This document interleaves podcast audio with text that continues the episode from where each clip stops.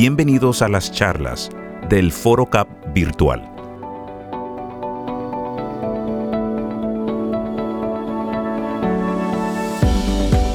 Escucharlos para prevenir, pero también seguir sus instrucciones en medio de la pandemia.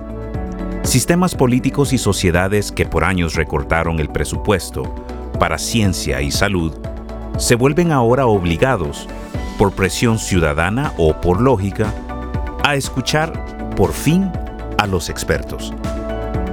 Zulma Kukunuba, investigadora del MRC, Centro para el Análisis de Enfermedades Globales Infecciosas en el Imperial College de Londres, conversa con el periodista guatemalteco y director de Con Criterio, Juan Luis Font. A continuación, el conversatorio. ¿Escucharemos por fin a los científicos?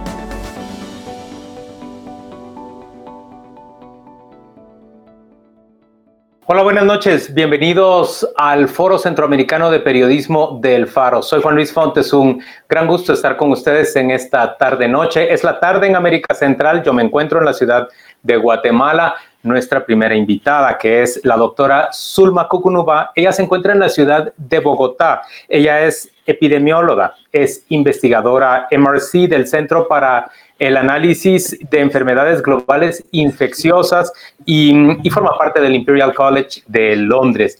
Bienvenida, doctora Kogunuba. Gracias por estar hoy con nosotros. Y a mí me encantaría, a ver, debo contarle a, a nuestra audiencia que el doctor Carlos del Río, hacemos los mejores esfuerzos por conseguir que él pueda unirse a esta conversación a lo largo de ella. Esperamos que así pueda ser, pero arrancamos de inmediato con usted. Bienvenida, doctora.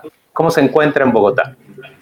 Muy bien, muchísimas gracias. Eh, muchas gracias por la invitación. Muy contenta de estar hoy con ustedes acá.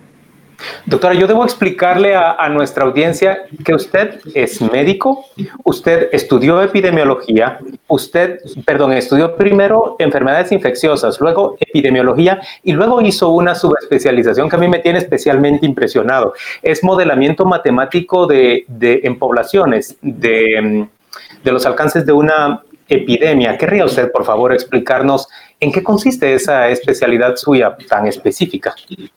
Es un doctorado. Em, em, es decir, yo he estudiado epidemias desde hace muchos años, desde que estudiaba medicina, digamos, siempre me ha apasionado estudiar las epidemias. Em, y pues esta, este doctorado es, eh, es específicamente orientado al desarrollo pues, de unas habilidades de programación y matemáticas y de principios matemáticos aplicados al estudio de las epidemias para entender cómo se propagan, cuáles son los factores de riesgo, eh, sí, básicamente eso, cuáles son las medidas de control posibles que podemos aplicar a nivel poblacional. Entonces, digamos que no, no, no se trata como el individuo como persona, sino como grupos grandes poblacionales.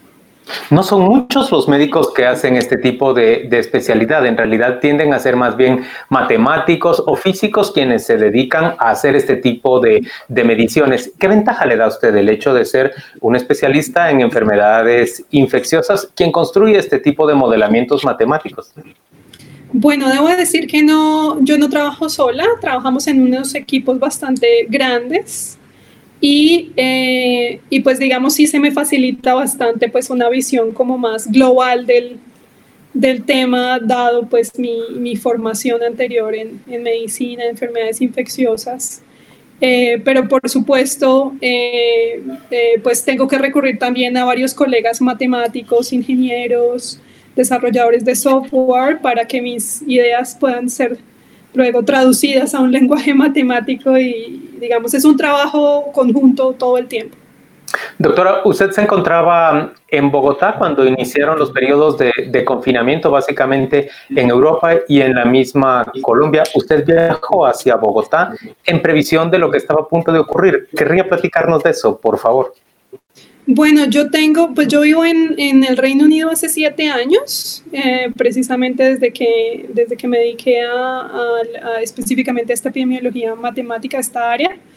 Eh, y, em, pero sigo conservando proyectos en América Latina porque pues es de mi mayor interés siempre estudiar las epidemias que afectan a América Latina. Entonces, eh, tenía un proyecto en Panamá justamente Em, y pues simplemente pues digamos como que sabía que pues sabíamos todos en nuestro campo que pues íbamos a, a empezar una, un periodo de confinamientos largos, entonces decidí pues trasladarme para, para Bogotá para manejar desde acá más cerca del proyecto en Panamá y, y pues quedarme una, una buena temporada, entonces ya llevo desde principios de marzo, entonces eh, sí, como, como dos meses y medio en, en Bogotá. ¿A qué altura en el Imperial College llegan a la convicción de que vamos a entrar a nivel global en estos periodos de, confinamiento? ¿Creyeron ustedes al principio que esto se limitaría al continente asiático o desde el inicio se percataron de que esto iba a ser una afectación global? Eh, no, desde el comienzo no, porque los primeros reportes nosotros que, que nosotros trabajamos fueron tal vez en la primera semana de enero, y pues en ese momento no, no era claro que, iba, que se iba, iba a salir de, de, Asia, de, sí. Eh, ya tal vez, a, tal vez aproximadamente el 15 de enero o en esos días, en esta semana, tal vez entre el 15 y el 20, que se empezaron a dar los primeros reportes de casos eh, fuera de China, en Tailandia y Japón, fueron los primeros. Eh, ya para ese punto ya fue evidente que digamos, nuestras estimaciones decían que seguramente ya habían salido, o sea, dado ese hecho, pues estimamos que para ese punto ya había salido a muchos países más y que iba, iba a ser una epidemia global. Doctora, cuando usted llega a Bogotá, ¿le piden las autoridades colombianas que usted contribuya a desarrollar modelos para entender qué alcances puede tener la epidemia, la pandemia en este caso, en Colombia? Eh, sí, de hecho, desde antes de que llegara a Colombia, o sea, eh, dentro de lo que yo hago en el centro donde trabajo, hay unos convenios de investigación con varias instituciones de salud en América Latina. Entonces, eh, con, no solo Colombia, pero algunos otros países nos pidieron orientación bastante temprano acerca de, de más o menos cuáles serían los potenciales rumbos de la pandemia. Eh, entonces sí, desde que llegué a Colombia pues se incrementó por supuesto más, esas solicitudes se incrementaron a, nivel ya más local. Eh, sí, pero han seguido en general en América Latina porque digamos en América Latina somos pocos los investigadores que trabajamos en esta área. Eh, entonces sí, los poquitos que trabajamos en esa área nos han pedido bastante orientación en ese sentido. En un país como Colombia, por ejemplo, de unas dimensiones bastante mayores que las de las naciones centroamericanas, es necesario hacer previsión y modelamientos de qué puede ocurrir en cada una de las provincias o departamentos y qué puede ocurrir en cada una de las, de las ciudades principales, presumo. Eh, ¿qué, ¿Qué elementos influyen en que la situación vaya a ser distinta, digamos, en Cúcuta con respecto a Cali? Eh, influyen varias cosas. Para empezar, influye, em, pues debido a que se cerró el país, entonces el, eh, el transcurrir de la, de la, epidemia difiere mm, por, el, por, la semilla inicial que hubo en cada uno de estos sitios. Entonces, sitios que tienen mayor inter, interconexión internacional, por ejemplo Bogotá, porque tiene el mayor volumen de vuelos internacionales en comparación con otras capitales del país.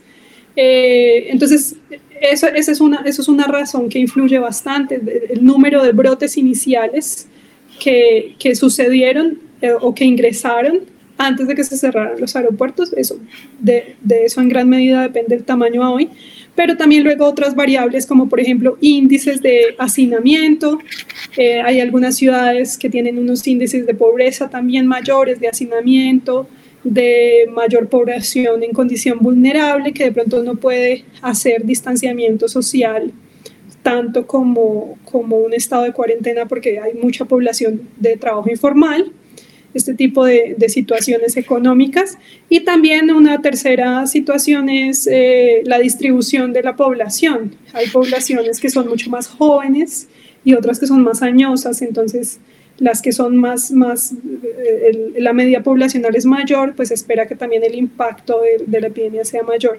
Entonces, varios de esos factores influyen, también culturales, digamos. Hay unas, algunas, Colombia es un país muy diverso, entonces hay algunas zonas donde, digamos, la cultura es mucho más extrovertida, de más abrazos, de más contacto físico, de más estar en la calle, y hay otras otras partes al interior que son más introvertidas, donde es normal estar en la casa todo el tiempo. Pues eso también influye bastante en cómo se comporta la epidemia.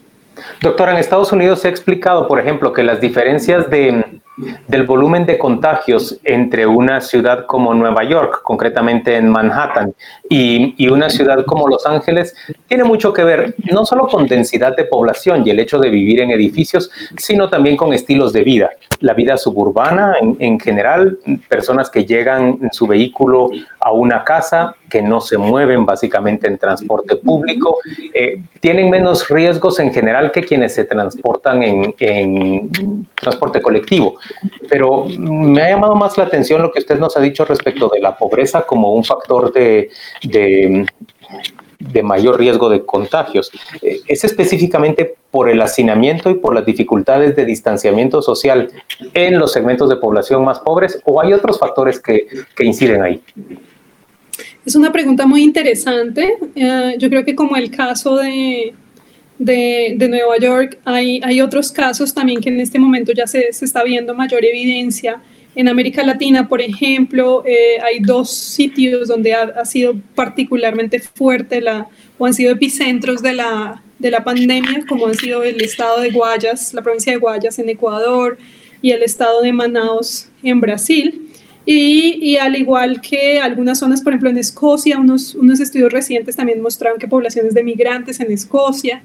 Y, y, y digamos que esto ha puesto en evidencia eh, algo que, que, sospechábamos, pero que se ha vuelto mucho más evidente, y es que hay factores estructurales relacionados a la pobreza y a una, y a una desventaja social estructural eh, tienen mucho que ver con el impacto de las medidas y, y el impacto de la pandemia. Entonces, digamos, no es solo porque vivan de pronto eh, más personas, mayor densidad, no, no, es la densidad de la ciudad, porque yo creo que eso con el caso de Nueva York queda muy claro que no es la densidad de la ciudad eh, o la densidad de los sitios, es la, la, el hacinamiento interno en cada, en cada espacio habitacional, cuántas personas por metro cuadrado dentro de las habitaciones con cuántas personas se comparte el espacio, es uno de los determinantes, digamos, pero hay otros también y son, por ejemplo, cosas más estructurales como el acceso al agua potable, eh, que, permite o no el, el, lavado de manos, por ejemplo, eh, eh, acceso económico para comprarse los jabones eh, o los geles para cargar todo el tiempo, también un poco em, em, acceso a la educación suficiente para recibir la información adecuada, y asimismo tomar las medidas de control necesarias. Eh, digamos, hay un caso muy especial, como es el caso de Perú, por ejemplo, donde se han tomado unas medidas bastante tempranas de confinamiento nacional, pero cosas tan sencillas como, por ejemplo, la falta de electricidad o de refrigeradores eh, hacen que las personas no puedan permanecer en las casas mucho tiempo porque no hay la infraestructura, digamos, física, social para para, para, que, para, para, mantener a la población que no esté tanto en la calle. Entonces, para almacenar alimentos, por ejemplo, y entonces se vuelve necesario salir cada uno o dos días a comprar alimentos frescos. Exactamente. Entonces son factores que, que de pronto antes pasaban desapercibidos porque no nos dábamos cuenta del impacto que, digamos, en una situación como esta llegan a tener. Es, es muy grande. Pero, por ejemplo, usted mencionó uh, al, estado de Guayas y, al área de Manaus, Amazonas, en, Brasil, pero específicamente, ¿hay algún elemento que haya hecho que Guayaquil sufriera los estragos tan grandes que parece haber sufrido? ¿Es el hecho de ser un puerto, de estar, de estar en una condición, digamos, de tanta interrelación y probablemente de haber recibido a más viajeros contagiados desde el principio? Es muy probable, digamos que yo creo que en este momento todavía estamos aprendiendo sobre, sobre estos temas, eh, pero son casos de estudio muy interesantes. Yo diría que en Guayas pesan muchas cosas. Una es precisamente el hecho de que con respecto a su población y a su capacidad hospitalaria y de salud pública, eh, mm, per cápita recibieron muchas más introducciones del virus. Eh, digamos, en este punto ya sabemos que, que, ahí llegaban varios vuelos y viajeros provenientes directamente de España, de unos epicentros de contagio en España. Eh, o de Panamá, por ejemplo. Hay una intensa relación entre Guayaquil y Panamá. También. Em, entonces eso, puede ser uno de los factores, pero también asociado a eso, digamos, lo que hablábamos de, esta, de estas condiciones socioeconómicas y pobreza estructural, y a la vez también factores culturales, digamos que es una, una provincia también que se caracteriza porque la población es mucho más extrovertida, está mucho más afuera en la calle, eh, si la comparamos, digamos, con poblaciones más andinas, las poblaciones costeras tienen esas características. Entonces creo que toda esa combinación de factores, sumado al hecho de que pues un mayor número de introducciones llegaron tempranamente al sitio y en el momento en que se empezaron a identificar casos, pues ya habían muchas introducciones. Zulma, me, llama la atención que desde aproximadamente finales de enero, la comunidad científica, hablábamos específicamente del Imperial College en, en Londres, tenía ya cierta, cierto convencimiento, cierto entendimiento respecto de los alcances que esta enfermedad iba a alcanzar a nivel global. Pero a esas alturas todavía, y no hablo solamente del mundo de, los políticos, había una especie de, negacionismo en muchísimas naciones, algunas de ellas las, las nuestras, y había una especie de, no sé, como de convicción o, de confianza en que no iba a alcanzar a ciertos países o que iba a ser de muchas menores dimensiones de lo que ahora estamos viendo. Esto se vincula directamente con esa corriente que, usted y yo conocemos desde hace un buen tiempo, de ya no solo escepticismo hacia lo que nos dice la ciencia, sino abierto antagonismo. adversa, se adversa lo que nos dice, lo que nos dice la ciencia. ¿Usted ha pensado, ha pensado en esto detenidamente? ¿Qué hace que, que la ciencia no sea capaz de persuadir a ese segmento que incluso se ha lanzado en contra de las vacunas?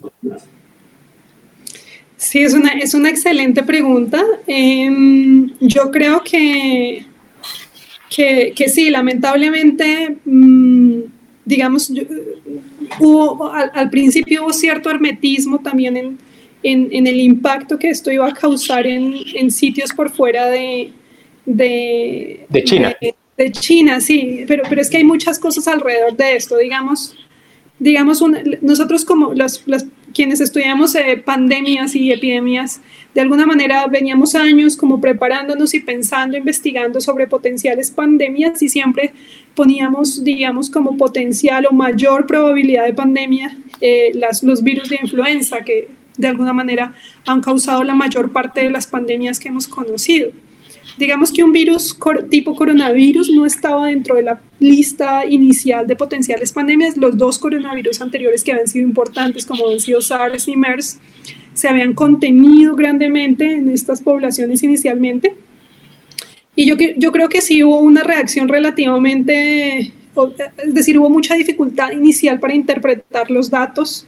Eh, de todos, yo creo que fue una, una situación como una combinación de, de, de todos nosotros, Em, en general como, como para ver que, digamos, nosotros cuando vimos las primeras proyecciones a mediados de enero, ya nos dimos cuenta que, que, que, ya se había salido de China hacía rato, ¿no? Entonces, pero pensamos que la posibilidad de contenerse inicialmente iba a ser posible, como fue con, con, con SARS eh, posible hace 20 años, pero digamos, esta interconexión tan fácil, global, eh, yo creo que no lo teníamos tan presente que eso iba a ser tan así. Y lo segundo, pues que el coronavirus, em, no, no sabíamos inicialmente que tenía toda esta, esta tasa de asintomáticos tan grande, entonces pensamos que iba a ser más fácil contenerlo y, al final no lo fue.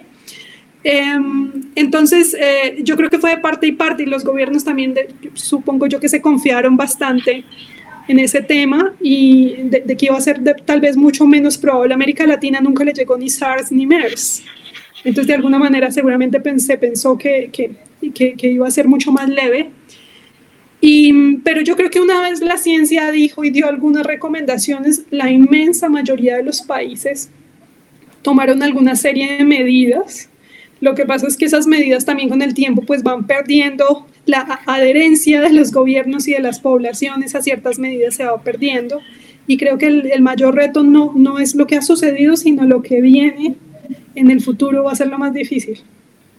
¿A qué se refiere con, con, lo que viene en el futuro? Me está hablando específicamente de, de, que los gobiernos y los países empiezan a separarse, a desadherirse de, de, las decisiones tomadas inicialmente. El confinamiento en realidad puede mantenerse durante un tiempo, pero los efectos, los estragos económicos que plantea son durísimos para las naciones. Usted está viendo a Europa iniciar ya un proceso de reapertura gradual y al mismo Estados Unidos también hacerlo. ¿Se refiere a eso específicamente o, o a qué nos habla cuando habla de futuro? Sí, me refiero a, a todo ello. Eh, digamos, eh, la mayoría de los países siguieron algunos lineamientos de distanciamiento físico bastante, bastante importantes. Em, pero, pero digamos hay un desgaste y un agotamiento de esas medidas, por supuesto, digamos, en este punto ya esperaríamos como, como que desde la ciencia tuviéramos más respuestas sobre los potenciales caminos más, más adecuados para seguir en los países, pero esos potenciales caminos también riñen con los aspectos económicos. Em, entonces, em, entonces, yo creo que se viene una época bastante compleja donde los países van a tener que tomar unas decisiones bien difíciles y va a depender mucho sobre en, en, la capacidad económica que tengan los países de sobrellevar ciertas cosas, digamos, de incrementar su capacidad hospitalaria, de incrementar su capacidad diagnóstica. Eh, de incrementar sus equipos de salud pública para hacer seguimiento de casos y contactos eh, y a la vez también de, de, reorganizar la sociedad un poco eh, para que se dé el distanciamiento físico. Um, y entonces ahí, ahí es donde empiezo a encontrar que hay países donde, donde hay mayor dificultad de hacer esto, de, de tomar esas medidas que son las que nosotros hasta el momento hemos recomendado.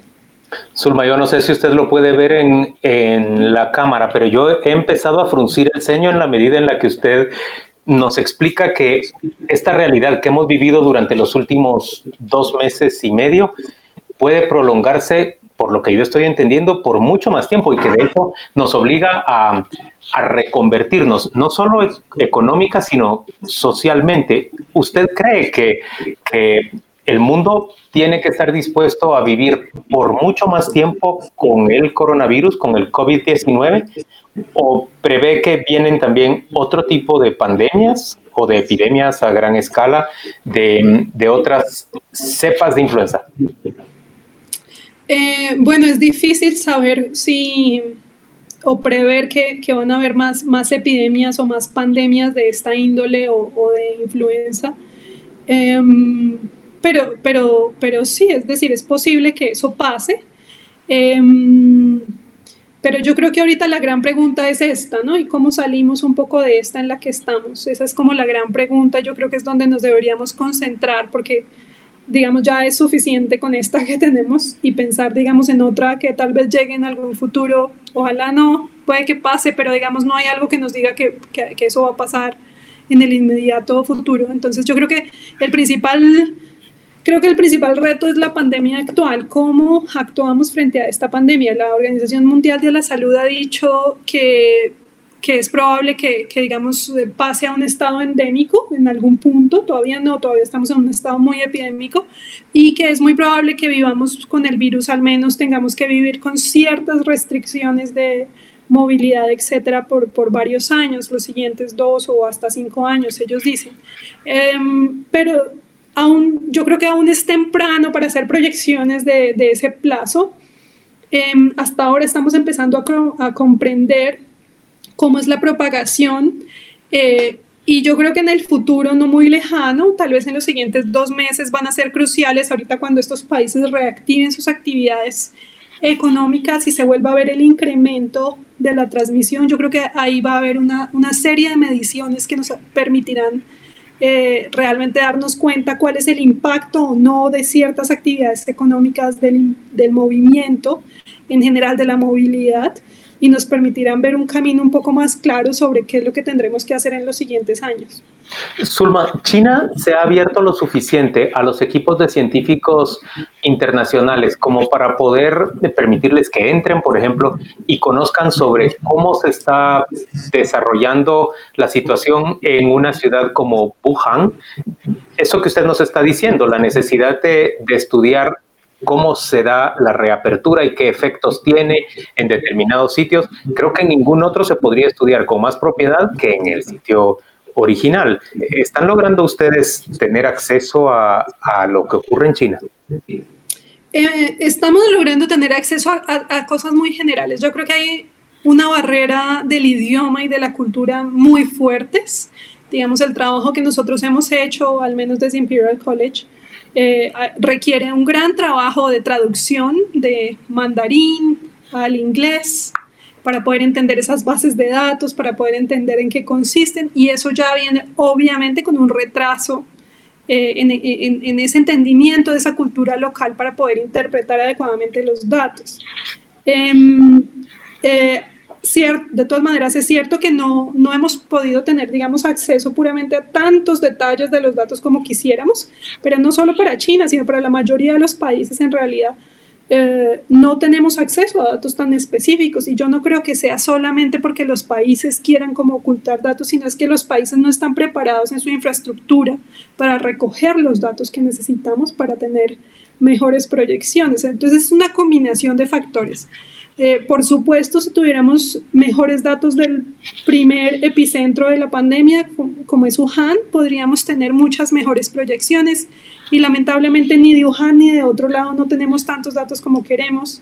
Em, si, aún así, hemos, las pocas cosas que hemos podido eh, adelantarnos en, en proyecciones, en futuros posibles, ha sido gracias a los datos que hemos podido analizar de China. Para darte un ejemplo, hemos, eh, digamos, China entró en un confinamiento y luego salió de ese confinamiento y nosotros hemos podido analizar algunas de esas características de, de salida y cómo, y cómo se correlaciona eso con nuevas infecciones, etcétera. ¿Y ha habido realmente eh, una segunda ola de, infecciones, por ejemplo, en el área de Wuhan? Esta es la, gran expectativa que hay, que pueda haber una segunda ola de infecciones y olas sucesivas que, que vuelvan a obligar, digamos, a, a tomar medidas eh, tan drásticas como el confinamiento. Eh, ¿Se ha podido ya entender cuáles son los alcances de esas, de esas olas de, de recontagio? Bueno, estos primeros análisis que nosotros hemos podido hacer, algunos de esos análisis se, se, liberaron hace, hace relativamente poco, una semana, dos. Lo que nosotros inicialmente observábamos es una correlación muy fuerte entre los datos de movilidad, es decir, de cuánto en promedio la población se mueve y qué tanto aumenta lo que se llama el número reproductivo efectivo, que, que significa en promedio cuántos contagios ocurren por cada caso infeccioso. Y nosotros encontrábamos una relación muy directa entre movilidad y, eh, y, esta transmisión, este contagio, antes de, antes de la cuarentena y durante la cuarentena, pero al salir de, la cuarentena de ellos en China, lo que observamos es que esta correlación se pierde.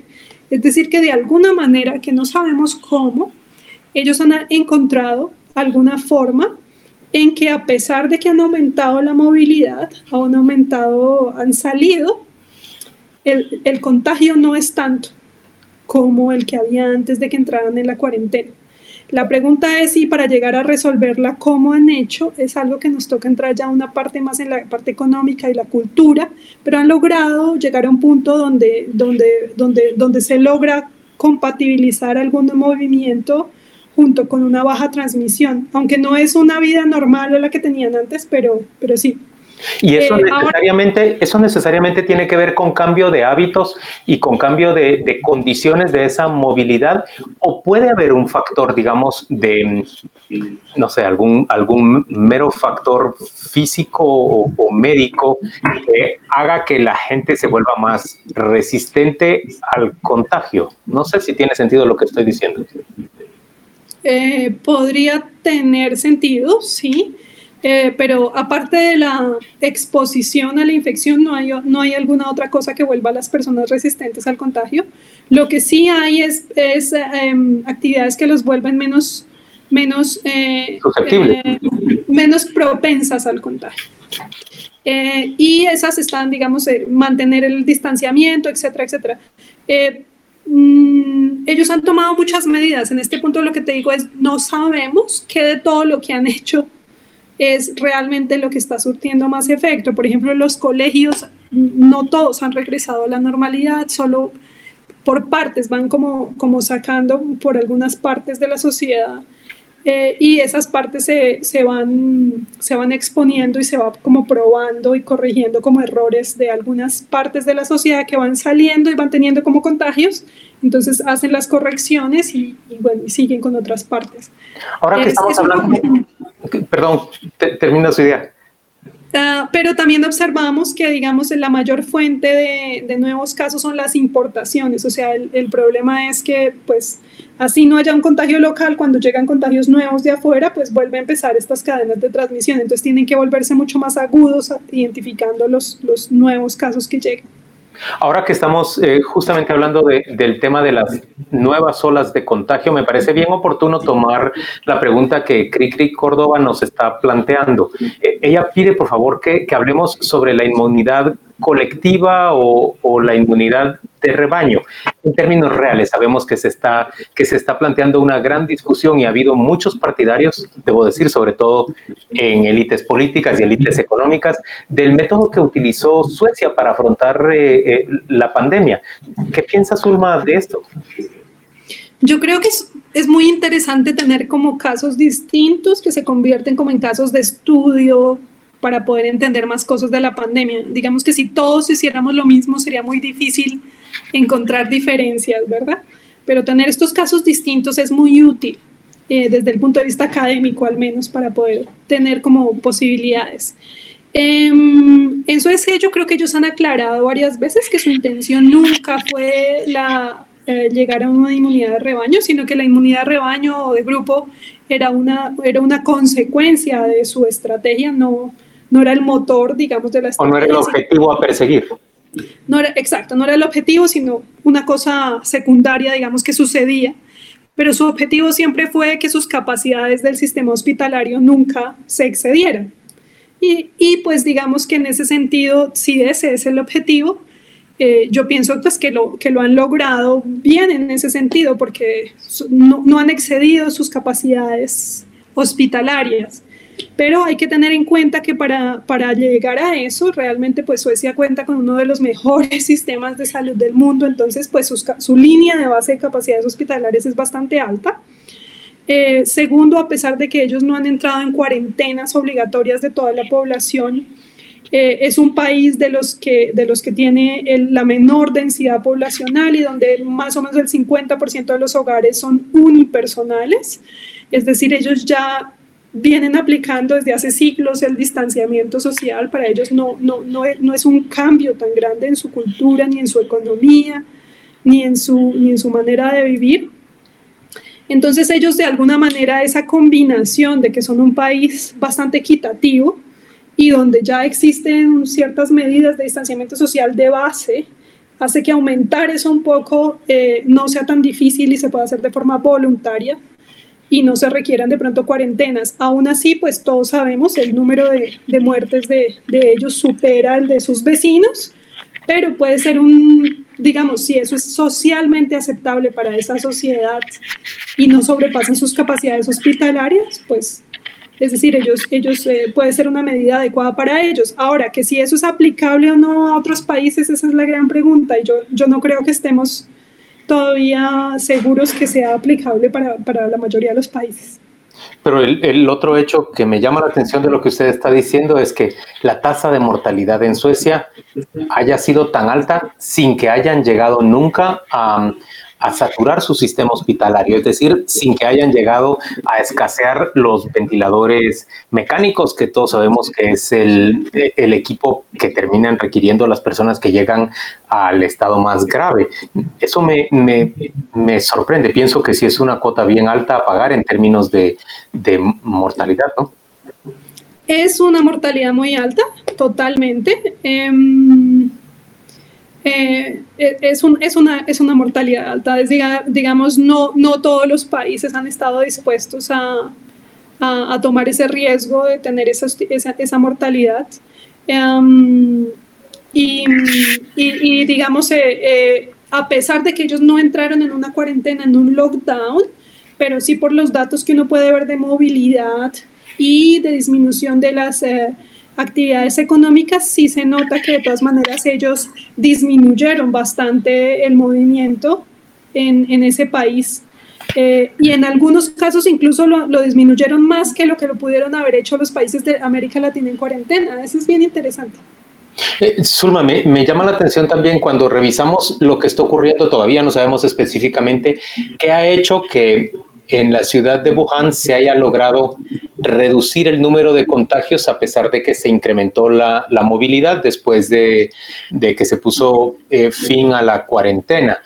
Eh, me pregunto si los medios digitales y los mecanismos digitales para controlar a las personas y y darle seguimiento a las trazas de aquellos con potencial contagio, no están jugando un papel, un papel básico. Y, también me pregunto si en Occidente o en las naciones que somos mestizas o una mezcla entre Occidente y, otra cultura como indígena americana, esto va a ser aceptable si, se va a pegar a nuestra cultura, si ese termina siendo el factor determinante para poder reducir el número de contagios.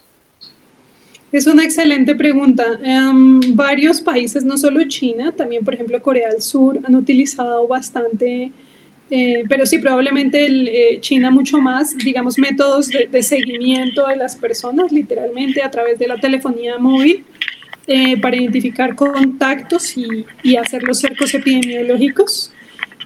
y esto, digamos, desde el punto de vista de modelamiento, también ha probado ser bastante eficiente porque es decir, el rastreo de contactos funciona, pero solo si el suficiente número de contactos o si la mayoría de nuestros contactos es aislado.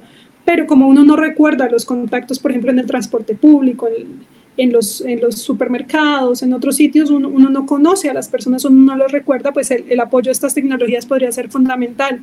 Em, pero, pero, pero sí, es la gran pregunta si el mundo occidental está en disposición de hacer eso con sus ciudadanías y, la respuesta no parece ser tan obvia, eh, a pesar de que algunos países inicialmente empezaron estas, a tener estas aplicaciones y tratar de usarlas. Rápidamente organizaciones internacionales de derechos humanos llamaron la atención sobre el hecho de que había una información eh, allí de, que había privacidad y otros derechos que se podrían estar violando. Entonces, no, yo no creo que es una pregunta, no es un no definitivo, pero, pero tampoco veo que en ningún país de Occidente por ahora esté, esté siendo capaz de utilizar esas tecnologías. Vamos a ver en un futuro si, si esos temas de privacidad se resuelven, puede ser una herramienta muy poderosa. Zulma, usted ha sido muy amable conmigo. Ya me ha dicho un par de veces que las preguntas que le hago le, le parecen interesantes o la mueven a, a pensar, pero la verdad es que los periodistas hemos cometido muchísimos errores a la hora de cubrir el tema de, de la pandemia y me temo que en muchas ocasiones incluso hemos contribuido a difundir información que no es suficientemente sólida, también comprendiendo que estamos en un periodo en el que casi ningún dato termina siendo concluyente. Nuestra audiencia en este momento está integrada en, buena medida por, periodistas, por colegas. ¿Cuáles diría usted que son los, los errores más frecuentes con que la abordan a usted, que debe ser una fuente que, bueno, dominando el idioma español en el Imperial College, debe haber muchas personas que se acercan a usted a pedirle que les ayude? Eh, yo creo que hay una variedad de fuentes de desinformación grande. Eh, una, digamos, son fuentes no oficiales de medios de comunicación, sino un poco más como una, una serie de personas independientes o, o, no tan independientes, pero medios, medios como que parecen independientes, que, que, difunden, digamos, literalmente información falsa. Eh, y ahí me parece muy difícil actuar sobre esa información y, y, tener algún tipo de control. Pero hay otras que son, digamos, no, no malintencionadas, sino de pronto un poco porque el periodismo, la mayoría del periodismo, pues no estaba listo como la mayoría de la sociedad para asimilar toda esta información científica. Entonces, digamos, tempranamente se cometieron muchos errores, sobre todo en la interpretación de lo que se llama los preprints, que son aquellas publicaciones que todavía no tienen una revisión de pares científicos ni aceptación por otros pares científicos y algunos eh, periodistas de pronto malinterpretaron y tomaron eso como un hecho científico y lo difundieron y eso pasó al comienzo de la epidemia bastante. Yo creo que hoy en día ya se está aprendiendo la mayoría de medios que, que esta no es información que deben difundir hasta que no esté revisada.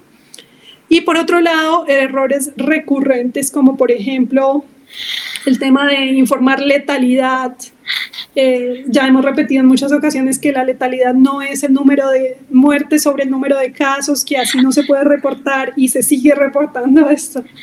Eh, pero, digamos, eh, siguen habiendo como muchos errores, pero yo creo que en la medida en que se vayan escuchando cada vez más a los científicos, se irán pudiendo como, como corregir.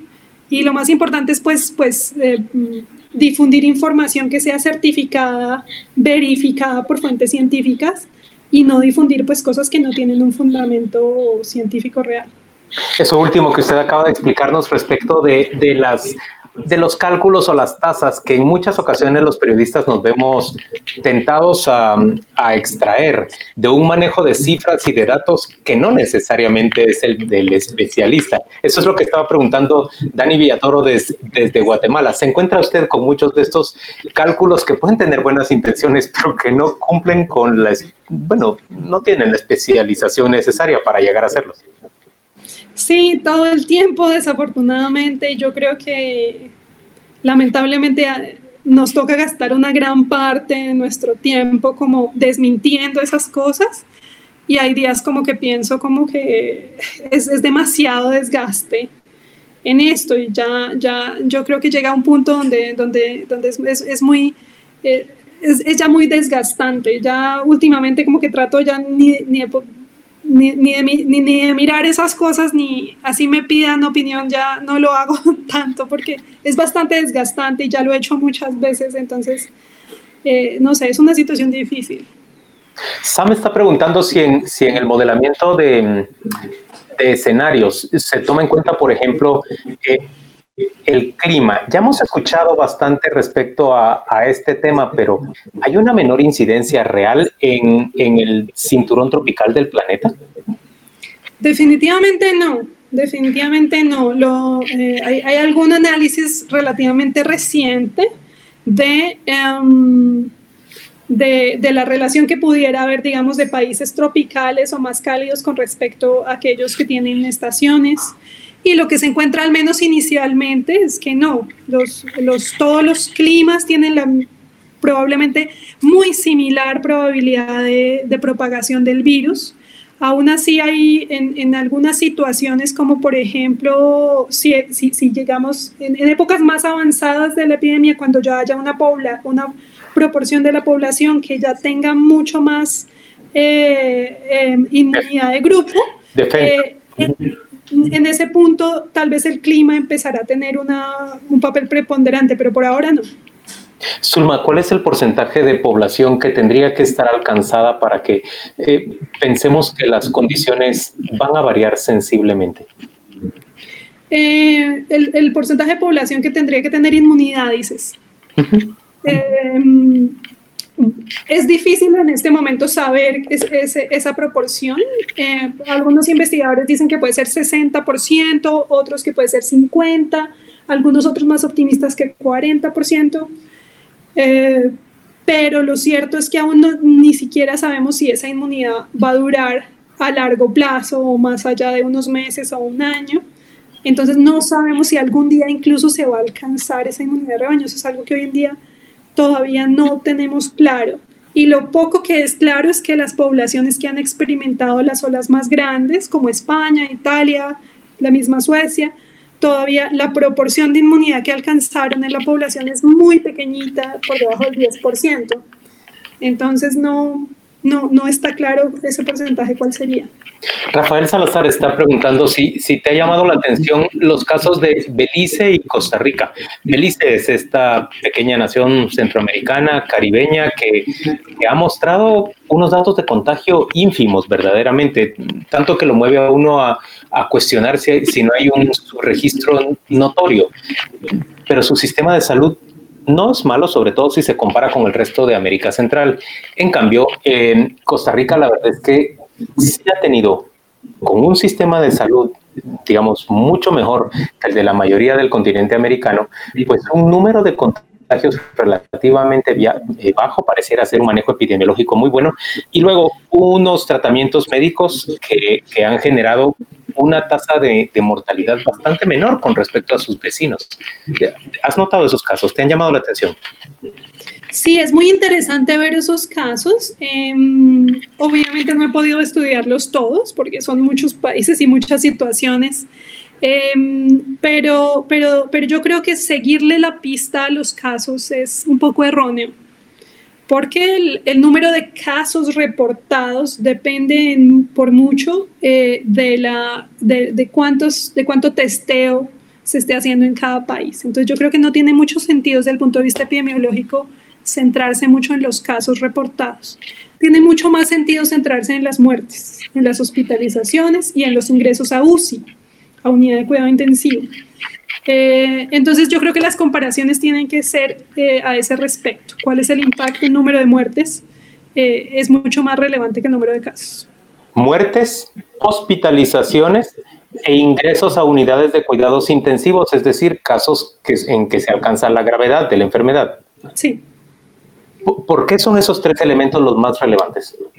Por lo que digo, el número de casos reportados depende sobre todo de cuántos test se hacen en la población general. Entonces, eh, países que hacen pocos test van a ver pocos casos reportados.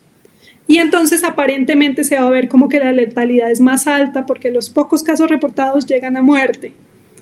Eh, pero en realidad es que pues hay muchos más contagios, solo que no los han podido identificar porque no tienen suficientes tests. Pero eso se en el porcentaje de enfermos que termina entrando, o el número de enfermos más bien que termina entrando a cuidados intensivos o hospitalización simplemente. Sí, pero, pero sí, el número de muertes generales no, sin tener en cuenta el número de casos reportados. Es mucho, es mucho más diciente de cuál es el impacto de la transmisión. Suma, vamos llegando ya al final de esta, de esta conversación, pero a los periodistas nos resultaría útil que una científica como tú nos dijeras qué lee, qué medios le interesan para formarse sobre este tema o realmente desdeñas un poco a la prensa para leer sobre esta materia. No, yo creo que hay excelentes ejercicios que varios medios de comunicación están haciendo. Eh, en América Latina hay varios medios grandes que han dedicado han, fortalecido sus, equipos de investigación científica de, periodistas dedicados a la ciencia.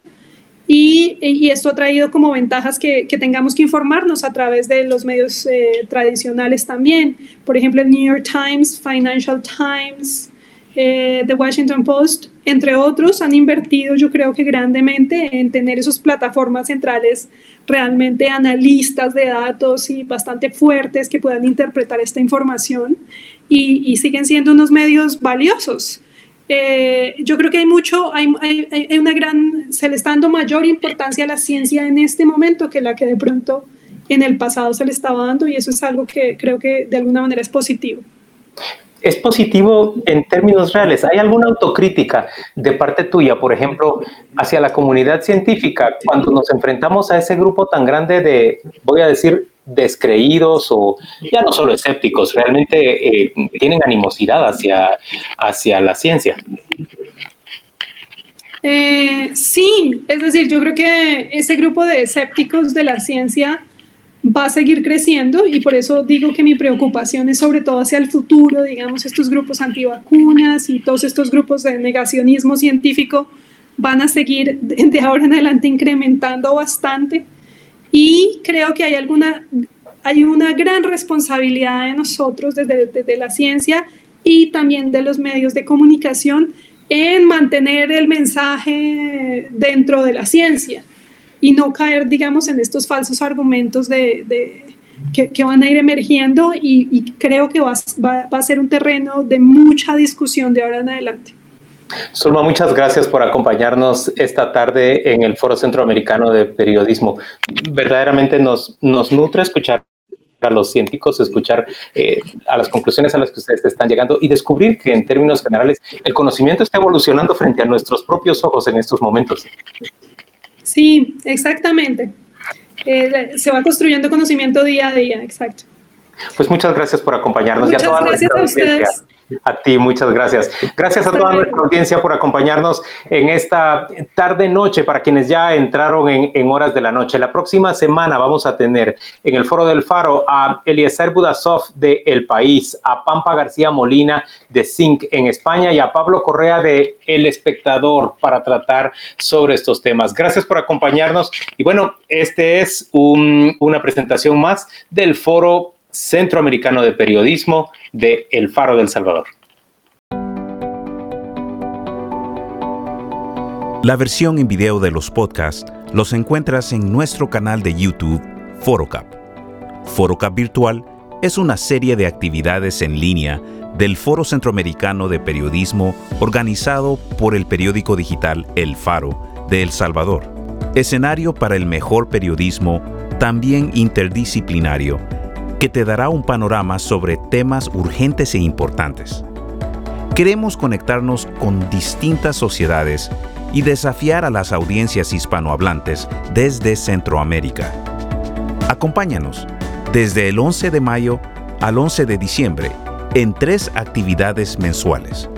Escucha de nuevo y comparte nuestras transmisiones.